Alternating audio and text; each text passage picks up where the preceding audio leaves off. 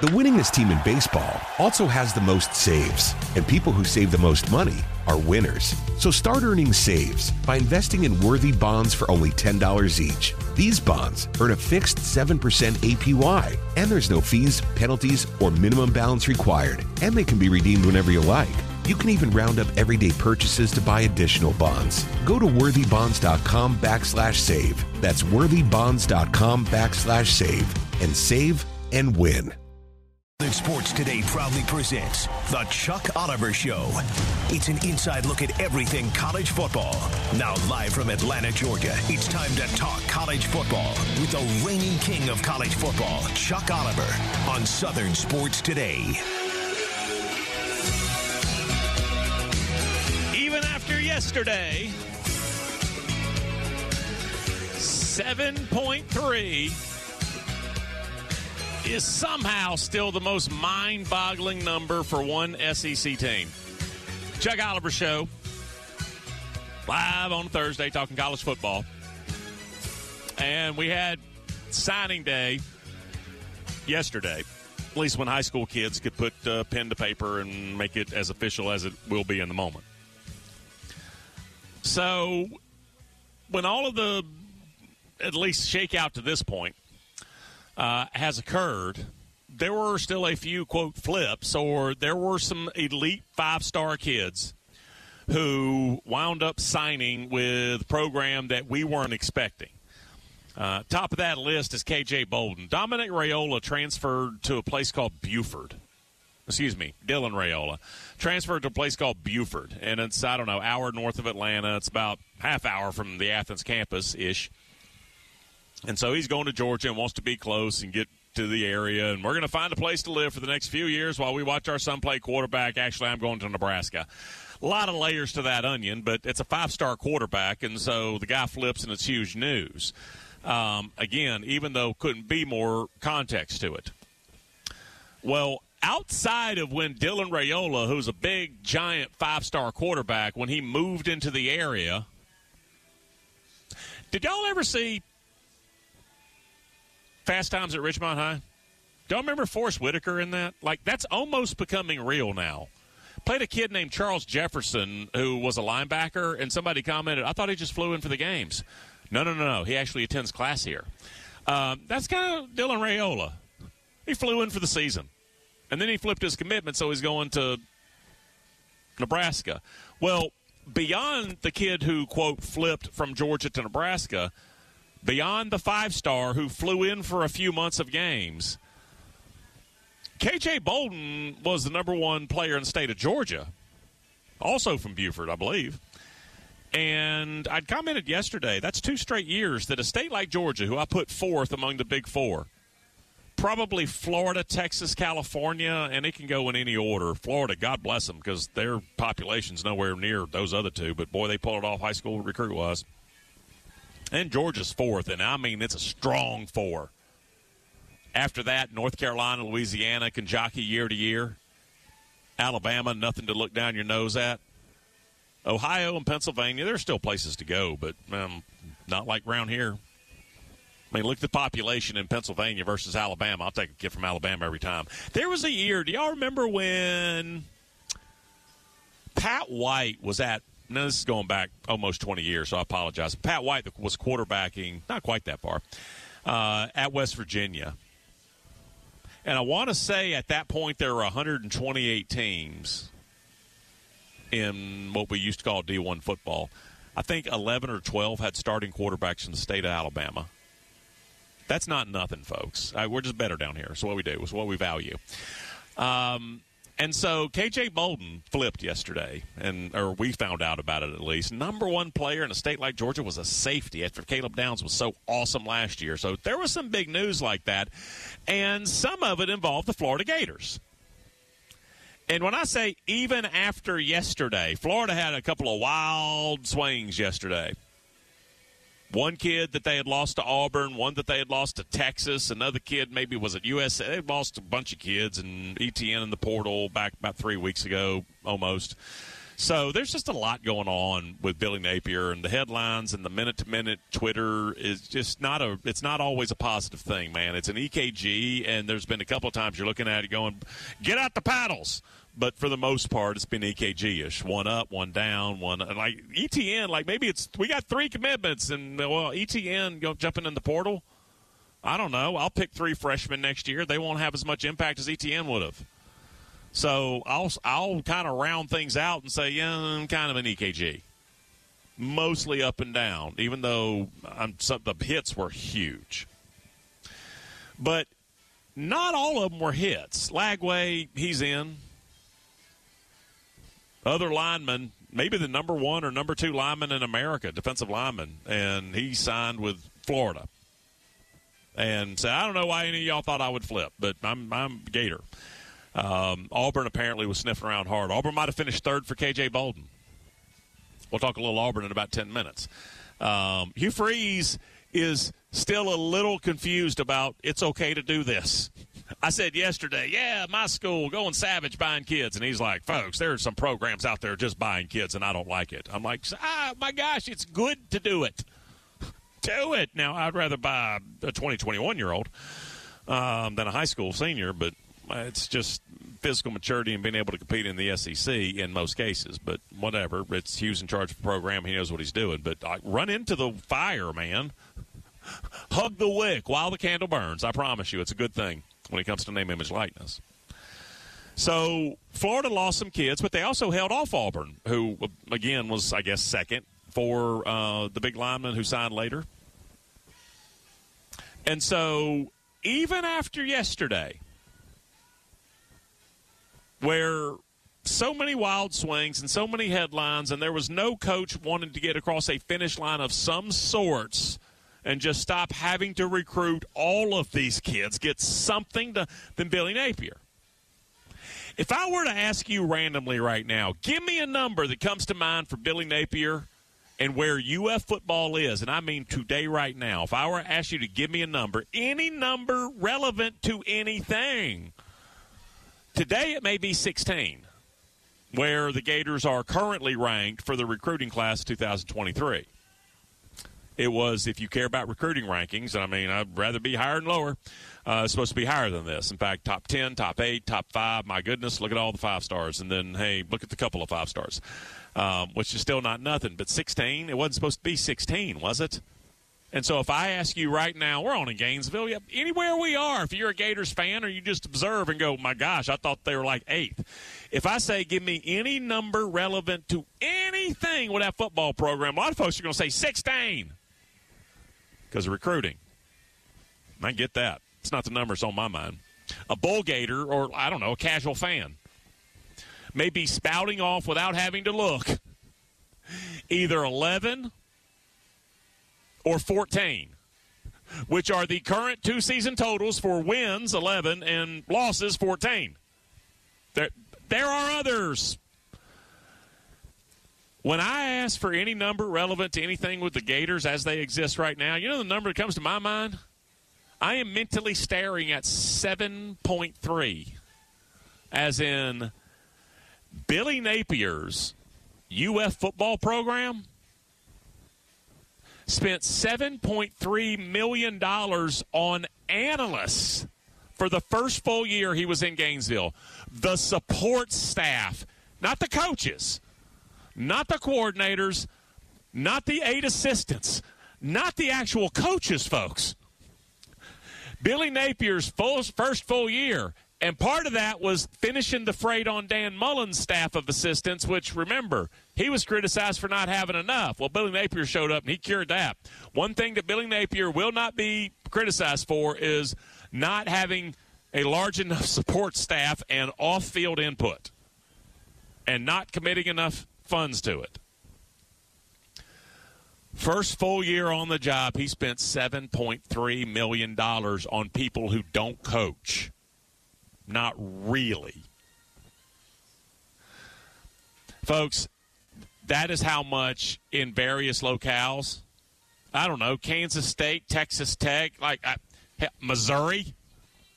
There are places that's the actual staff, the real staff, the guys out there with a whistle at practice going, no, line up, do it again. Or the guy in the stands on Saturday calling the plays, like those coaches, total $7.3 million. Billy Napier, he's, I don't want to say crowed about it. That's not really his way. He's talked about it.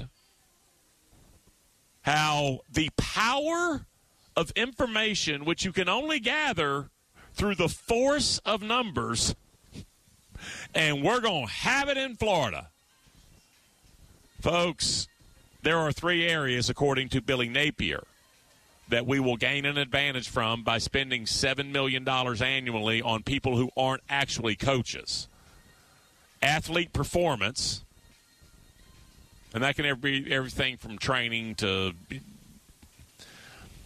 watching film and helping you redirect the receiver off the line of scrimmage. Like athlete performance, you can watch film, and then you can talk to somebody. You just can't do it at practice, although they've changed that now actually too.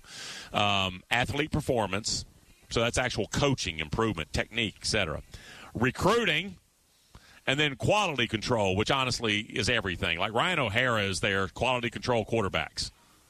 So anything to do with quarterbacks, whether there's a new cleat I heard about, it gives him better grip. We're going to try the new cleat I heard about, or, you know, I was watching film and there's this kid out in Texas.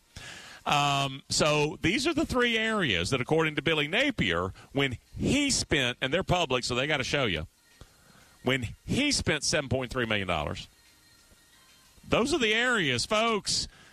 I've already given you the outcomes in two of those areas. Athlete performance, you know, it's a pretty good measurement of that. Dubs. And in two seasons, folks, two seasons at UF, in two seasons he's got 11 wins. Yesterday in recruiting, they finished 16th so far. That could change up or down. If you're average on the field, which 11 and 14 is pretty average, if you're average in recruiting, which in the SEC, 16 is not average in the SEC, I'm going to guess here, folks, 16 overall, I bet they were 10th in the conference, maybe 9th in the conference. OU and Texas, nah, heck with that, they were 10th. I bet they were 10th in the SEC, Heath, I don't know. If you're average on the field, which they are, almost, if you're, they were what? Average on the field, average in recruiting, that means you're average almost. And that's with spending more on non-coaches than a program, for instance, like Kansas State might spend on its actual real we're-on-the-sidelines game day coaches. Then a bizarre quote yesterday. We have players who were up to the challenge. Some players weren't up to the challenge. Billy Napier said of those who signed with the Gators class and those who didn't. Billy Napier summing up some of the recruiting losses, well, we have players who were up to the challenge. Some players weren't up to the challenge. I am really confused. And by the way, I got a college degree in the language. So I am really, really confused by, I don't even know what that is meaning to say. Is that a Les Miles? He didn't have the chest to come to bat? Wowzers. So that's where Florida sits. Almost average. We're going to take a break, get into it next on this Thursday.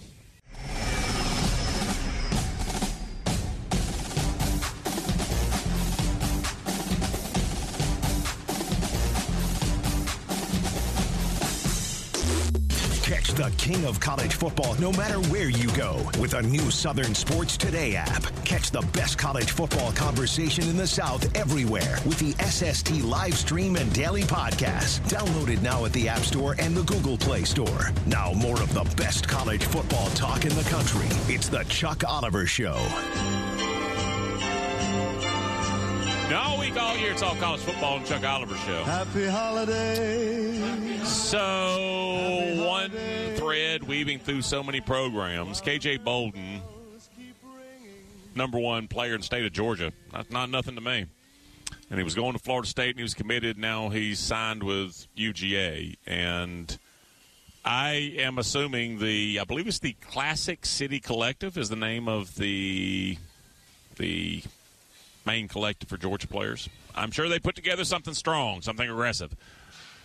And my only response to that, because I went somewhere else and graduated from somewhere else and sent in my opulent donation of $250 a year to another SEC program, all right? That's what I do.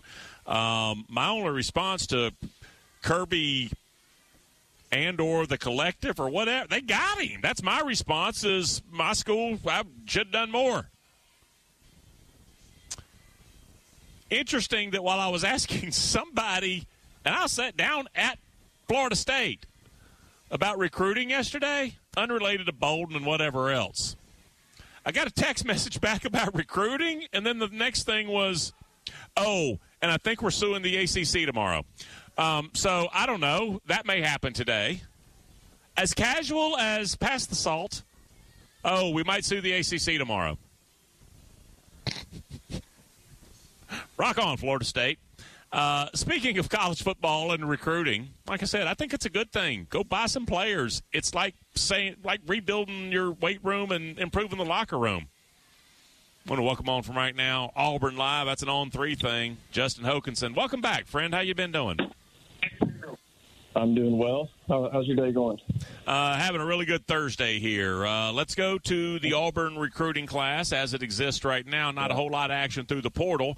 But Auburn, I guess, beginning last year, maybe with Keldrick Falk, maybe a couple of guys in this class, Auburn has earned its own reputation of putting something aggressive out there in name, image, likeness, which I think is fantastic. It's just like any other recruiting approach. Talk about some of the bigger names that Auburn reeled in yesterday, including 2 5-star receivers.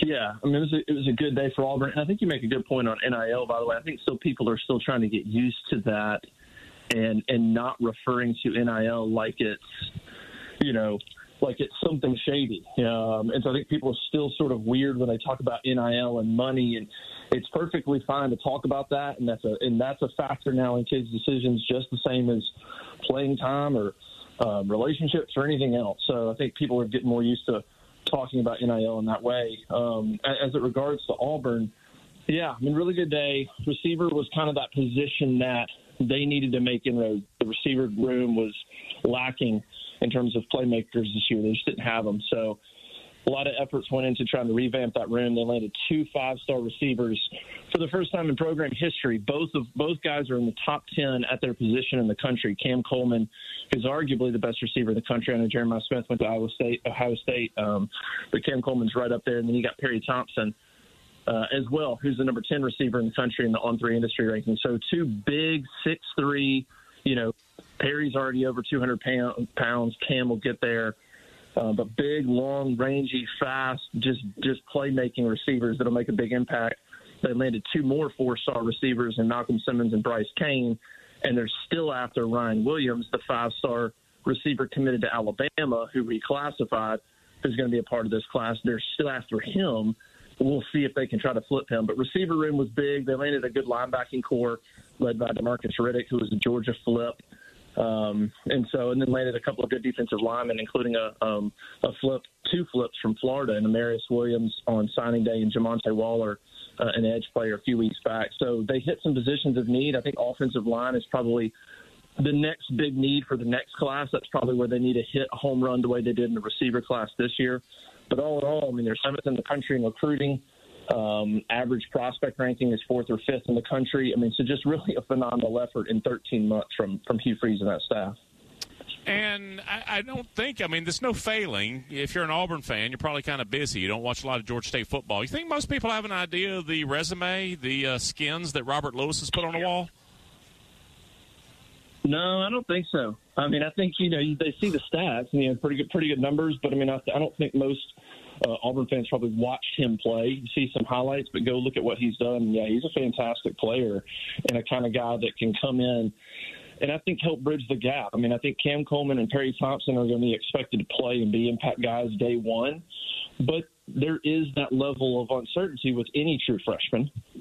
Robert Lewis is a guy that has been there, done that in college football, can come in and separate and be a playmaker and be a leader in that room, help sort of grow that room. They got a few guys coming back, but he'll be one of the leaders in that room probably next year because they had 3 or 4 guys hit the portal. So, yeah, I think Robert Lewis is an underrated prospect and an underrated guy in this class as a transfer player because of all the attention on Cam Coleman and Perry Thompson. All right, let's talk about quarterback because Peyton Thorne is still the quarterback of the program. I have not seen Robbie. I've seen the other name. Saw Javaris Johnson says, all right, me, I'm on portal now too. I did not see Robbie Ashford's name in the portal. Am I gonna? Yes, he entered last week. He entered late last week. I think it was Friday, right before the last weekend, before the big last weekend, before the dead period. So he went ahead and entered the portal, which wasn't a surprise. Now, I'm curious because he hasn't graduated yet. So just for him personally, I'm not exactly sure how it's going to work with him or if he's going to try to get a waiver or exactly what the deal is there. But he did enter the portal. And isn't on the depth chart that we got getting ready for the bowl game. So he'll be out. It'll be Peyton Thorne. Holden Garner will compete for that spot. And then you've got Hank Brown, a redshirt freshman, and Walker White, the talented 4-star quarterback, top 10 quarterback in the country, coming in as a true freshman. He's probably destined to redshirt just because there's some guys there. But we'll see if Auburn wants a portal quarterback. I've told our subscribers at Auburn Live for weeks now that I don't think that they'll do that. I think Freeze is comfortable with Peyton Thorne's potential. If he can figure out some of the issues on offense they had, figure out an identity, and actually get some better playmakers around him, I think he likes Peyton's potential. You saw glimpses of it. And so I think it's pretty high probability they roll into the spring with Peyton Thorne and Holden Garner and they don't get a transfer portal quarterback. And that was where I was going to go when you hit on that, the freshman and what his because it's a different physical stature, and maybe it's, is that going to be what Hugh Freeze really wants? So I appreciate you hitting on that. Justin, thank you so much, brother. Great information, man. Thank you. All right, anytime. See you. All right, Justin Hokanson, Auburn Live on 3. I had the assumption, and correctly so, about Robbie Ashford, and that there's just – I didn't think there was a future for him this year. But I had not seen him listed. Plenty of conversation, but I checked the 24/7 listing, and it's not there in on the way out the door or anything. So good for Robbie Ashford. He's out there exploring going forward. All right, we're going to take a quick break, come back, continue with Hour 1 next.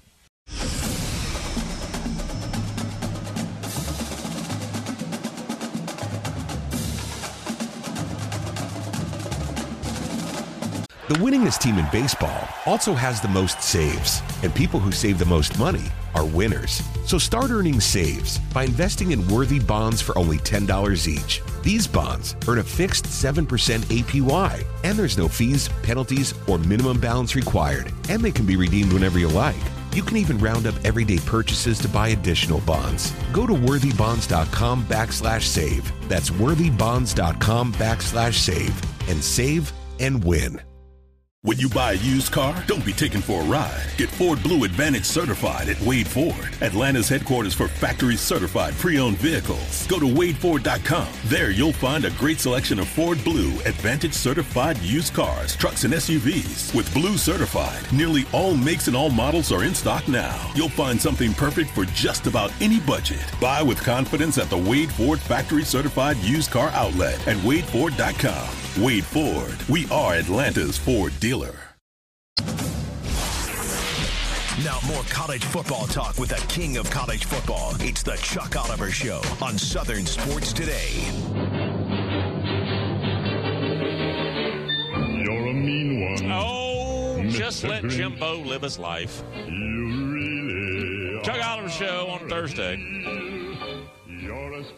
I saw a lot of headlines really because I'm just fascinated with Texas A&M and what happens next and how it gets done, et cetera. So I saw a lot of headlines last night and throughout earlier today about Texas A&M football, different articles and such.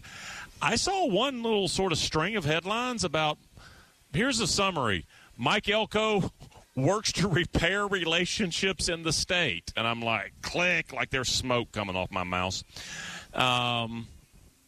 And he's talking about the importance of relationships with high school coaches in Texas. I'm like, all right, sign me up for that. That's big. So I don't know why they need to be repaired, but apparently they're not as super-duper as they need to be, and that's a state where you certainly want to. Want to welcome on right now, good friend of the program. We always love catching up with him. Mark Passwaters covers A&M for Rivals. How you doing, friend? Hey, Chuck, how's it going?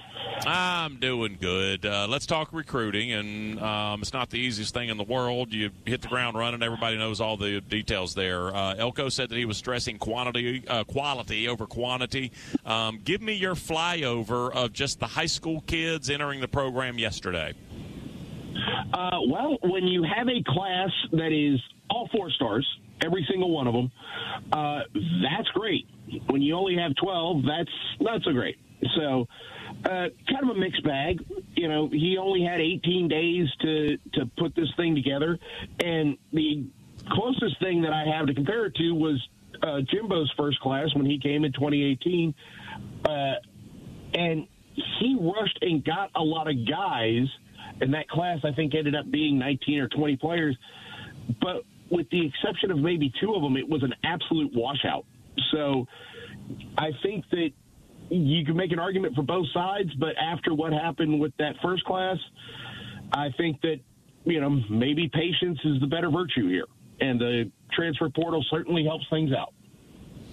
Is there anything to repairing relationships and high school coaches in the state? I don't know. I mean, I thought Jimbo put together some pretty blowout recruiting classes, but your boots on the beach there. Tell me about Mike Elko and what he's got to do with the high school coaches. Well, you know, one of the things that always confused me was how Jimbo never really took the Texas High School Coaches Association seriously. And that's kind of like going in somewhere and trying to, you know, start up a new store and not talk to the mafia. He would either not show up at their conventions, or he sent Elijah Robinson or things like that. And that's just not a very good idea. You know, you're talking about a very powerful group of coaches in the state where you are operating. And, you know, as Elko explained it yesterday, they're always going to work inside out. They have to start in the state of Texas. And I think one of the things that he observed during his time here before he went to Duke was he didn't think that it was such a good idea to kind of overlook those personal relationships. So he's trying to not only mend fences, but improve from where A&M was even before Jimbo got there. Mark, you are so right. I mean, no matter where you are, it's Applebee's gift cards and edible bouquets, and, I mean, it's everything to the high school coaches there. In fact, I'm not going to call it the ultimate scam. The ultimate scam, though, was when any self-respecting SEC head coach, how do you staff your coaching clinics? You get the best high school coaches, and you way overpay them to come do seminars at your coaches' clinic. That's the lifeblood of every program, especially in a state like Texas. Yeah, I mean, it seems absolutely obvious to me that these are people that you would want to have on your side. And the best example of that, honestly, going back a few years, is Mack Brown. Mack Brown absolutely dominated recruiting in the state of Texas for a decade because he was in every coach's office. It doesn't matter if it was a 2A or a 6A school. He was going there, and he was meeting these guys. And for Jimbo to kind of neglect doing that, I think was just not only did it make things harder for him, it just doesn't make a whole lot of sense. No, it's almost recruiting malpractice. Like I said, if you're in, Idaho or Connecticut, maybe let's expand the borders a little bit. Texas, I can make a living out there. All right, let's talk coaching staff. Jay Bateman, and headline is Jay Bateman hired to run Aggies defense. I'm like, I'm going to ask Mark Passwaters how true that is. We always do this, and it's always least suspect, if not outright unfair. We don't give the, quote, lesser name DC credit for doing anything if he's got a high-name defensive-minded head coach like Mike Elko. What is Jay Bateman's responsibilities going to be? He's going to be the play caller. He's going to run Elko's defense, and he's going to coach the linebackers. So I think that it's not a bad move from that perspective. He's not going to have a whole heck of a lot thrown at him in terms of absolute oversight, but he knows what he's there to do. He knows what scheme he's running. he's going to call the plays, and he's going to coach the linebackers, and he's going to go recruit the East Coast and get out of the way. How complete is the staff now? You know, that's a good question. Elko said yesterday during his signing day press conference that it's a lot bigger than people realize at this point. So it sounds like he's got some other folks that are coming. I mean, Trooper Taylor is the interim coach at Duke, and I think he's coming over to coach running backs as soon as that's done. Got an offensive line coach, still need a receivers coach. Now you got a linebackers coach. You've got a corners coach. They're getting pretty close to done. Well. Yeah, I saw obviously Sean Spencer, also UF, going over there as well. Rabina, Mark Passwaters, again, Rivals.com. He is the man. All right, so offensively going forward, there were just too many five-stars for it to look as everything looked difficult. It all looked hard for A&M. And if Anaya Smith didn't bust a long one, then it just didn't happen. What is the vision? What is the want? What is the maybe for all of that talent going forward? Well, I think that it's just a matter of getting away from Jimbo's scheme for starters. You know, Bobby Petrino had to run within the constraints of that system, which is frustrating.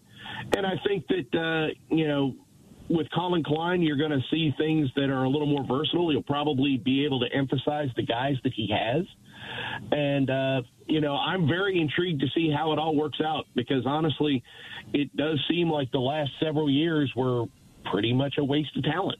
So he's still going to have a lot of talented guys there. They've got a couple speedy receivers yesterday in the recruiting class. They got a couple more good ones through the portal. You're going to have Connor Wiegman back. You're going to have Donovan Green back. You got three good running backs, and you're going to have that entire offensive line back with, I think, a coach who has a clue of what he's doing. So all of those things could kind of lead you to believe that there should be some significant improvement next year. But as you should with this program at all times, let's just wait and see. That was Mark taking a shot at Adazio. All right. Will Aggie fans hate watch the playoffs because Texas is there? Nah. Just ignore it? They'll probably watch the other game. But, okay. I'm sure there will be people that do watch it and then come on the board just to complain about how much they hate it. And everybody else is going to be like, shut up. We don't hear it. Yeah. And I think that's just the common mindset when a rival school makes the playoffs and you don't. Most people aren't going to want to hear it. I've always said there's nothing more miserable than watching somebody else's playoff game, especially a rival. Even, like, hate watching something. That can be a powerful motivator, but I'm like, it goes too deep with A&M in Texas. I just wondered about it. All right, brother, I appreciate you coming on. Thank you. No problem. Merry Christmas. Yes, sir. Mark Passwaters. Always good stuff. So I was talking about K.J. Bolden. And, again, I'm going to take Dylan Raiola out because he was Charles Jefferson. He flew into the games. The real number one player in that state for a second year in a row in Georgia was safety. And he looks like he's bloated for bear. Just like last year, Caleb Downs, number one player in state Georgia, safety goes to Alabama and just starts from day one and wasn't perfect, but, boy, he was good. That's what they're thinking. K.J. Bolden certainly looks the part of a guy who can show up and play day one. And so I was just talking about the pivot and everything else, because, you know, you talk about a pivot. I don't know how much of a pivot it took. Georgia loses a five-star quarterback, which is a boatload of spice for a five-star quarterback. They lose a five-star quarterback and still finish with the number one ranked recruiting class in America. Most programs don't get five-star quarterbacks, much less lose them.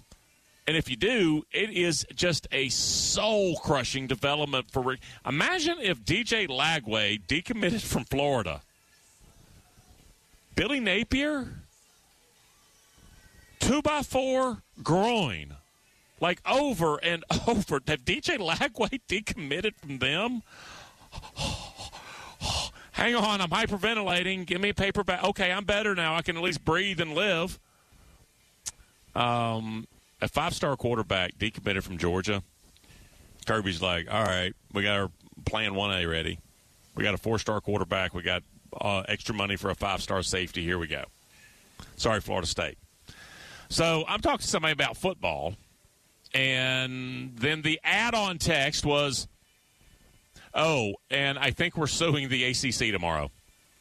I was like, that's not an add-on. I'm going to tell you what my understanding is. I could be 179 degrees apart because it may just away from this. It may not happen, but the legal thought is in Tallahassee, some folks, because remember they had a special meeting. We're going to reconvene again to talk about how angry we are. The thought is that FSU may have private equity money now to challenge in courts and seek a lower grant of rights settlement. So not the 150, but the we're going to go public and ugly, and we got money to sustain this, and how about you, NCAA or ACC or whoever wants to jump in the courtroom and fight this fight, ESPN, whomever. We want out sooner and for less. Now, if you think, that's kind of what Maryland did, wasn't it? Which is the reason these grant of rights came.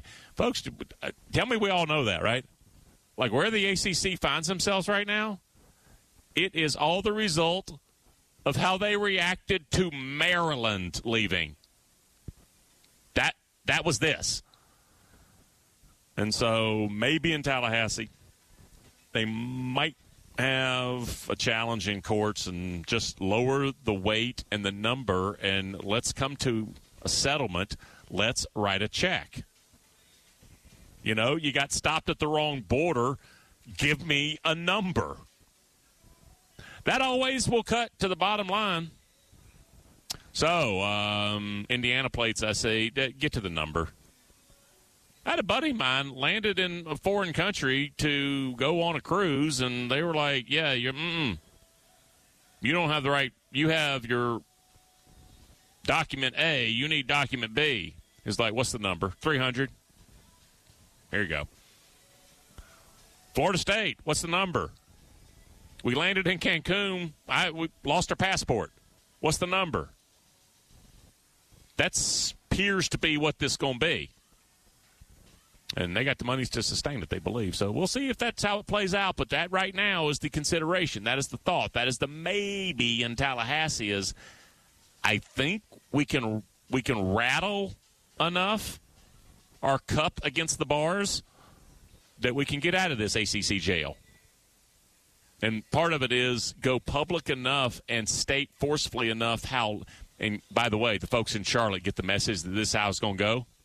We're going to yell as loud as we can how lame the ACC is that it kept us from getting into the playoffs.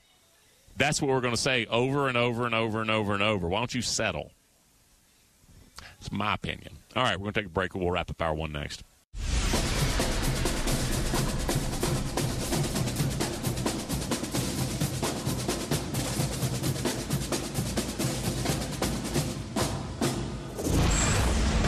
Back to Southern Sports Today and the Chuck Oliver Show. We had to apologize for everything we said in the locker room. We probably spent a lot of time doing that, you know. It's a place where a lot of emotion comes out, right? But, yeah, I could have said that in a much more professional way and regret not doing that. What I don't regret is having passion with my players and celebrating a big win. And I'm going to continue to do that. Dave Doeren, NC State head coach. There's some things I know about Dave Doeren and his program. I've told you this.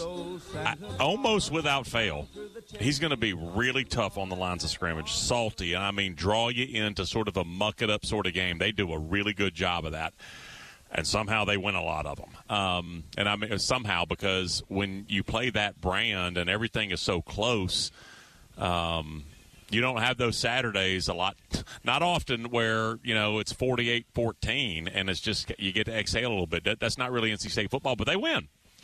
Dave Doeren, those are his comments. If you're not aware what he's referring to, he is the latest to pull off one spectacularly bad look. When you apologize and come off looking worse, that's about as bad as it gets. Dave Doeren, if you're not aware what happened, he had offended all UNC Tar Heel football players over the past three seasons. His apology should have offended all the rest of us. Post-game, they won this year, third straight year. Post-game, Dave Doeren Quote, it's been 1,460 days since those pieces of beat us. Mack Brown was asked about it yesterday, and he says, I've never heard something like that before. He says, I'm disappointed. I thought it was classless. It's not true. Didn't play well in the game. Didn't coach well in the game. That's documented. I get that, but you don't call a kid a piece of – and then Mack Brown said it. I've addressed it with our team. I apologize to him. So Dave Doeren said, obviously, if I knew I was on camera, my language would have not been what it was. Does it make it any better? No. I did call coach and apologize because I could have used a lot different words. They caught me in a heat-of-the-moment situation, locker room, celebrating a huge win. I was fired up about how he played. I have respect for coach. Last thing I wanted to feel that, blah, blah, blah. Said it's not an excuse, but it shouldn't have been on TV. He says, I don't regret having passion with my players and celebrating a win. I'm going to continue to do that. Hopefully down the road we'll get the courtesy we deserve when we're going to be on TV in those moments. He didn't apologize. He blamed television. That's not an apology. You look worse after that. Don't know who Tim Anderson is? I'm going to use, I don't know, I think this pretty strongly. He's a punk. He's a great baseball player. Boy, I don't know. The physics of hitting a round object with a curved surface, it's absurd. And he's one of the best on the planet. Tim Anderson, really good hitter. Tim Anderson is a mental midget and a punk. And Jose Ramirez from the Cleveland Guardians said, hey, back off. Anderson acted like he wanted to fight. This was this past August. Ramirez, one punch, dropped him. On the field. Like, baseball fights don't happen like this. Tim Anderson posted in, quote, his apology. I want to apologize to the entire White Sox organizations, my teammates, manager, coaches, and to the fans for my part in an altercation which took place in Cleveland. He apologized to anybody with the Guardians or Jose Ramirez, who's like the best guy in baseball. Curtis Granderson retired. Then it became Jose Ramirez. This has been... I apologize. I take responsibility, and then he doesn't. This has been a disappointing season for me personally. I will not even get into the things that were said to me by Cleveland players both Friday night and Saturday, but those comments do not excuse my language or conduct. I take full responsibility. No, you didn't. You blamed it on the season you're having. You blamed it on the comments from – Mack Brown didn't apologize. Dave Doeren didn't apologize. He says, hopefully down the road we'll get the courtesy we deserve when we're going to be on TV in those moments.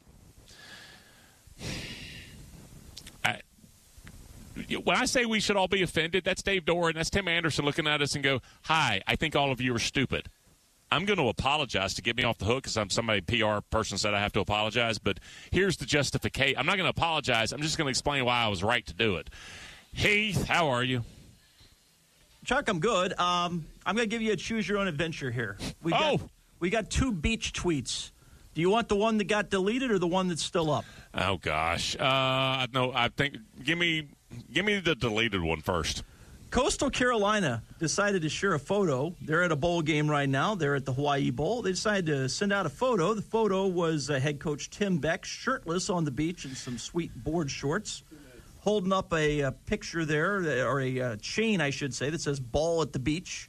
Next to him is Chauncey, the mascot, who's wearing Crocs and socks, despite the fact he's standing in the water. So good luck with the trench foot there, Chauncey. And next to them, 10 members of the school's dance team, all wearing matching teal bikinis. That photo was sent out on the official school Twitter and then got deleted for whatever reason. But it's the internet, so it's forever. And, of course, now the various members of the dance team are being rated by people around the internet as to what they think of their bodies and so forth. If you're in Hawaii, I get that you want to live it up a little bit. First of all, maybe have the mascot take off the socks. If the mascot for the Wildcats of K-State can walk around without having arms, you can probably get by if your chicken has feet. But I don't know. The head coach shirtless with 10 dance team members in bikinis, probably not their favorite thing they could have sent. It's not very 2023, it doesn't seem. No. Very Jimmy Johnson at Oklahoma State. Correct. Meanwhile, Dan Mullen sent out a tweet that is so very much there, and it's not going anywhere. For those who didn't see it, a close-up shot of a margarita, a little salt on the rim, a little lime. Don't dunk. Beautiful Azure Waters in the background there. Yeah, Mullen just sending that tweet out yesterday with no further commentary at 6:47. Living his best life. But what the music should have been underneath it is, of course, Toby Keith, How You Like Me Now.